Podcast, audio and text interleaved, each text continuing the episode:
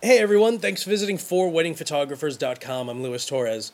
So today I just want to talk about shooting RAW versus shooting in JPEG.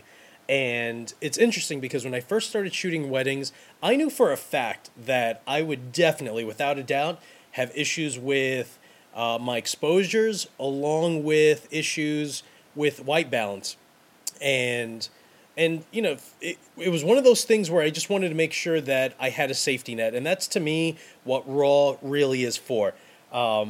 So what you do is, I think everyone, when you start off shooting weddings, you should definitely, without a doubt, shoot in RAW, just in case, you know, because you actually want to be able to work with a 100% full-on image that hasn't been compressed.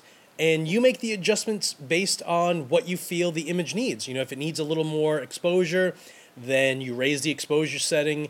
But there are definitely tons of advantages with shooting RAW. And as a matter of fact, if you belong to a number of different forums, you're going to find different notes that I left where, you know, I'm basically blasting photographers who only shoot in JPEG.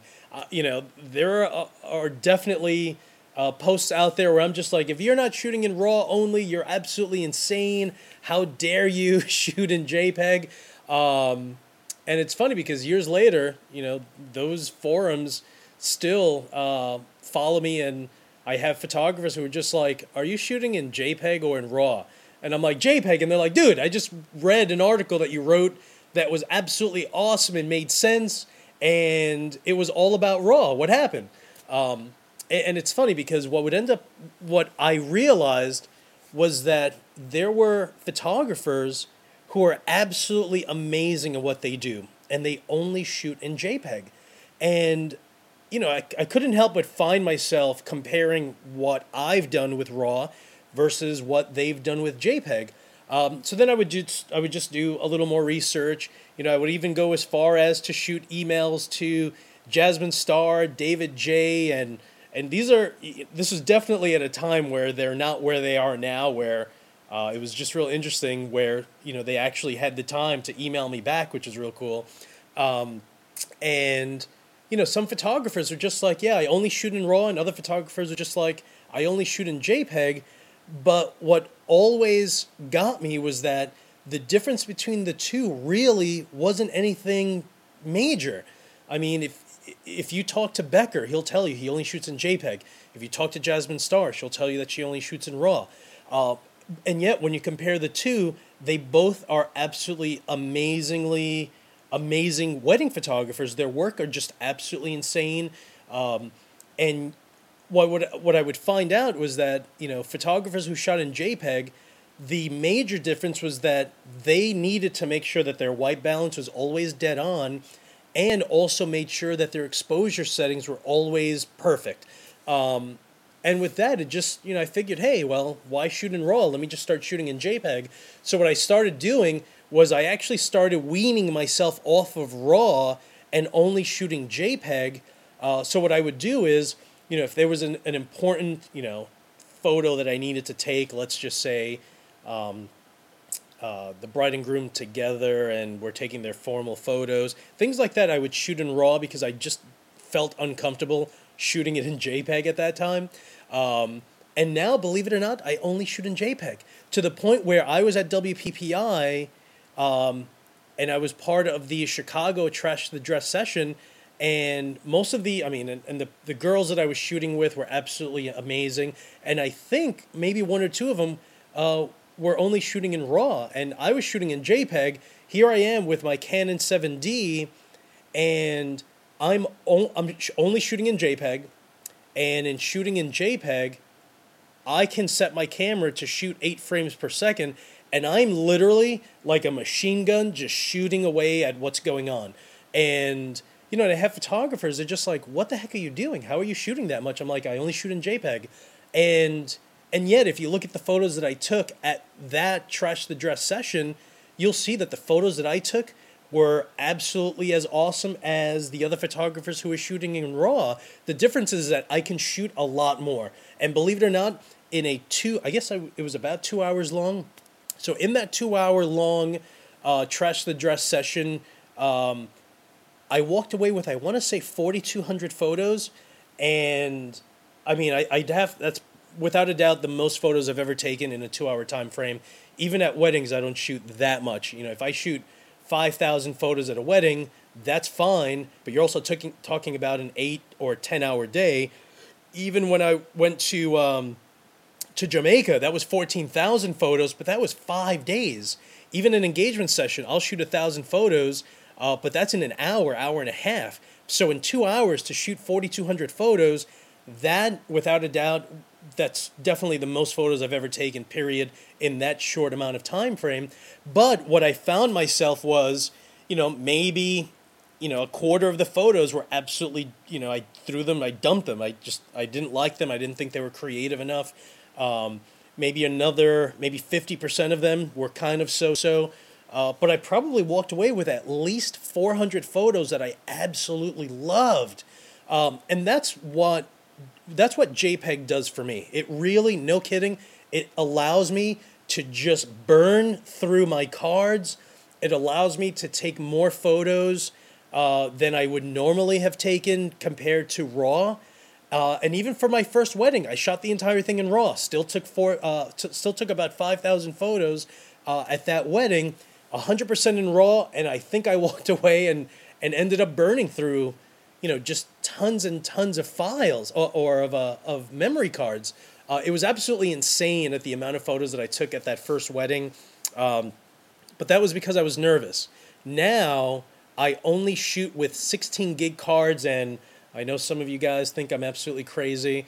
I've actually switched, believe it or not, so I actually start the day off with 2 cameras, both with 8 gig cards, and by the time I'm done with those 8 gig cards, I then replace it with 16 gig cards. So I'm usually fine, and you know, the only thing I wish is that my Canon 7D actually had dual slots, where I can go ahead and back up all the photos into 2 cards instead of just one. But, you know, everything's been fine. Thank God I've never had an issue with them. But that's my experience with RAW and JPEG. And again, if you type in Luis Torres RAW in Google, I guarantee you're going to find some forums where I was just like, you're absolutely crazy if you're only shooting in JPEG. And now that's all I do. So what I found myself was that initially, it was one of those things where I never really focused on worrying about white balance because it's a full file that hasn't been processed. And I never really worried too much about the exposure. So if a shot was a little dark, I knew that I could save it in Lightroom later. No big deal. Never had an issue. With JPEG, I actually don't have that leeway anymore. So unlike RAW, where you can kind of just say, no big deal, I'll fix it later, with JPEG, you don't have that opportunity to work with an image that much. So the end result is that what you find yourself doing is making sure that your white balance is always dead on. You always need to make sure that it's absolutely perfect, or as perfect as possible, because if you need to fix an image later, it's easier to fix an image that's near perfect than shooting in RAW and hoping that your photo,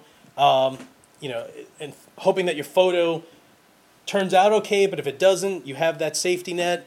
But then you're limited with the amount of photos that you can take, or you're finding yourself just swapping out CF cards more than you really care to do. So, but believe it or not, JPEG absolutely awesome. You know, don't go ahead and shoot a wedding and only shoot it in JPEG, shoot the whole thing in JPEG.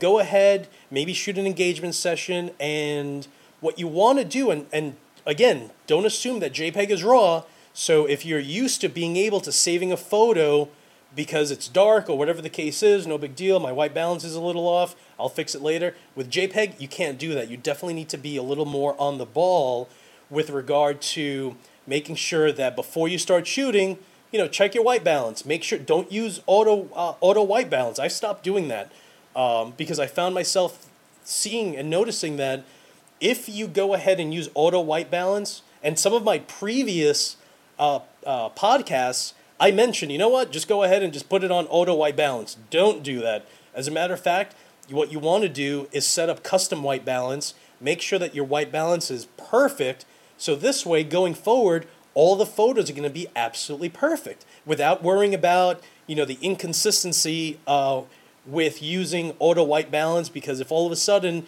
you're taking a photo and it's starting to get a little darker, but yet in the background you didn't notice that there is a street lamp that your camera's picking up, then that'll throw the white balance off a little bit.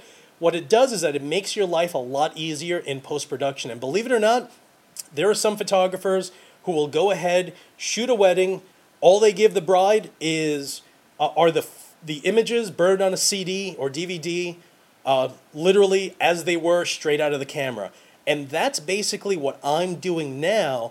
The difference is because I'm shooting in JPEG and I'm forced to go ahead and make sure that the photo is perfect right up front, I find myself virtually having, you know, almost a non-existing back-end workflow anymore. So, you know, there are so many photographers who are worried about workflow, and yet I'm kind of, you know, figuring out my own thing. You know, I'm just going ahead and making sure that the photo is as perfect as it can be. My cameras, or my cameras I actually have where the photos are sharpened internally in my Canon 7D, because it allows me to not worry about sharpening an image later.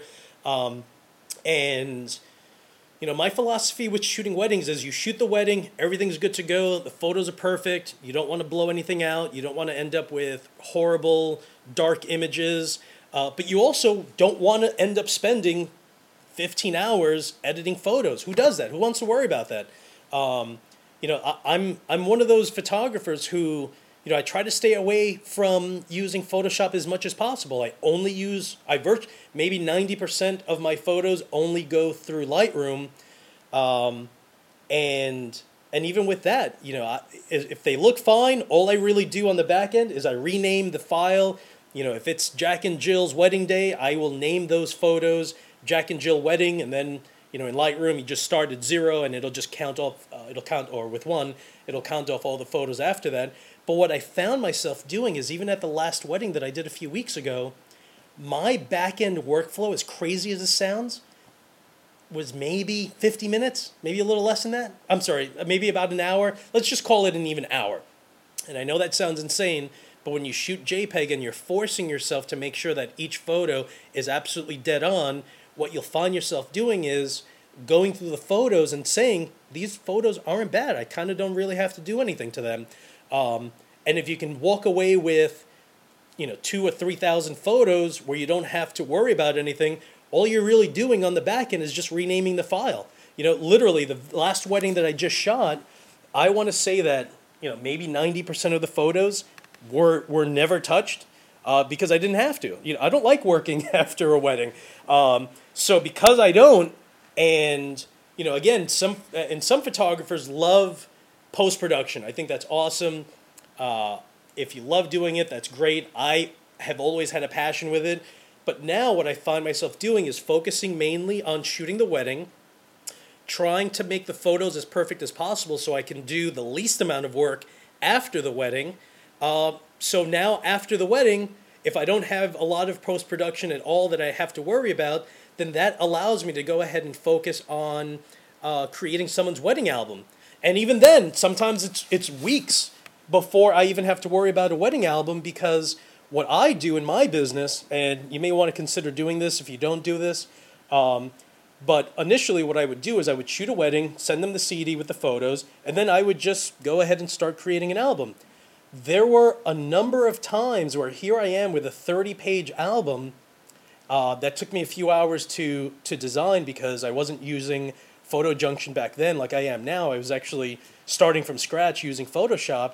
What I found myself doing was creating an album, showing it to the bride online, and they were like, yeah, I hate what you did. So after a while, I realized what I need to do is go ahead, create, you know, set up all the photos, mail the couple the photos, or the DVDs so they can see them. And then now the couple, they have to go ahead and pick out, you know, 50, 60, 70 photos that will allow me to go ahead and create the album for them. So now my back end is absolutely fine. And believe it or not, there are couples who basically have paid me thousands of dollars to shoot their wedding. They're going to walk away with 3 wedding albums. It's been over a year, and they still haven't given me the photos. So every 3 or 4 months, I'll shoot them an email and say, "Hey, what's going on? It's Luis. Remember me? I shot your wedding. Just want to let you know that I still haven't forgotten about you, but I just want you to be aware that I'm still just waiting to get the photos that you're supposed to pick for your wedding album. Whenever you get the chance, take your time. Definitely get back to me, and when you get that done." I've sent that email out, I don't know how many times, to brides who are just like, "Oh, I've been real busy. I have an attorney who was studying for her bar, and she hasn't had the time." I've had other brides who are just like, "I'm real sorry. I need to get on top of that." And then months later, I'm sending them another email. And personally for me, it's just saving myself. I just want to make sure that, that at some point I don't have an attorney contacting me saying, "Hey, I represent this bride and groom. Apparently, they paid X amount for your services along with 1, 2, or 3 wedding albums, and they just are concerned because they never received anything." In that case, I'll have my attorney doctor up an awesome letter that just reads, "Here are copies of the emails that have been sent to the bride and groom, letting them know that that we're still waiting for them to pick out the photos," and the end result is you can't sue someone if you have paperwork that show that you are at least trying to go ahead and work with them. So it's kind of you kind of just watch your own back and make sure that nothing eventually gets back to you. But those are the things that I do, and that's how I manage my business. I just think that it's an easier way to handle that just in case, and I'm kind of a worrywart, so if I think that something may happen, Murphy's Law, maybe it will happen, which is why I now have an awesome 8-terabyte Drobo, which is absolutely insane. You guys have to buy a Drobo. I don't know if you should buy directly from the company because they tend to be a little pricier. I went ahead and bought the unit from someone, from some reseller on eBay, and then I bought my drives directly through Dell.com. So it was a little cheaper, and when I say a little cheaper, maybe it was $500 cheaper doing it that way as opposed to buying it directly from the company. But you guys do what you want to do and work your magic, build your business, always be super excited. In this business, again, it's super easy to be down on yourself. I get photographers who email me and call me, and they're just like, it's super dry. No one's calling me. That's when you should just wonder, what more can you do, and just do more. I just think that you have to always do more. Post photos in Facebook. Go ahead and post older photos that maybe you never posted on your blog. Maybe have a get-together with some vendors. I probably work with 4 wedding photographers in my area, and we go to lunch every once in a while, and it's just like, "Hey, you refer clients to me, I refer clients to you. This year I'm booking 3 brides who were referrals from other wedding photographers. I know those photographers have booked weddings because I've referred them to... or refer clients over to them because I'm booked already." And that's just what you do. Just do more. Just always just don't ever ask yourself, "Hey, what else can I do?" Just or actually always ask yourself, "What else can I do?" And that's it. Just always do more. The more you do, the more you are going to be doing than your competitors in your area. All right, everyone. Sorry I kind of went on a tangent there, went on a few little topics, but the more the merrier. I'm going on almost 20 minutes.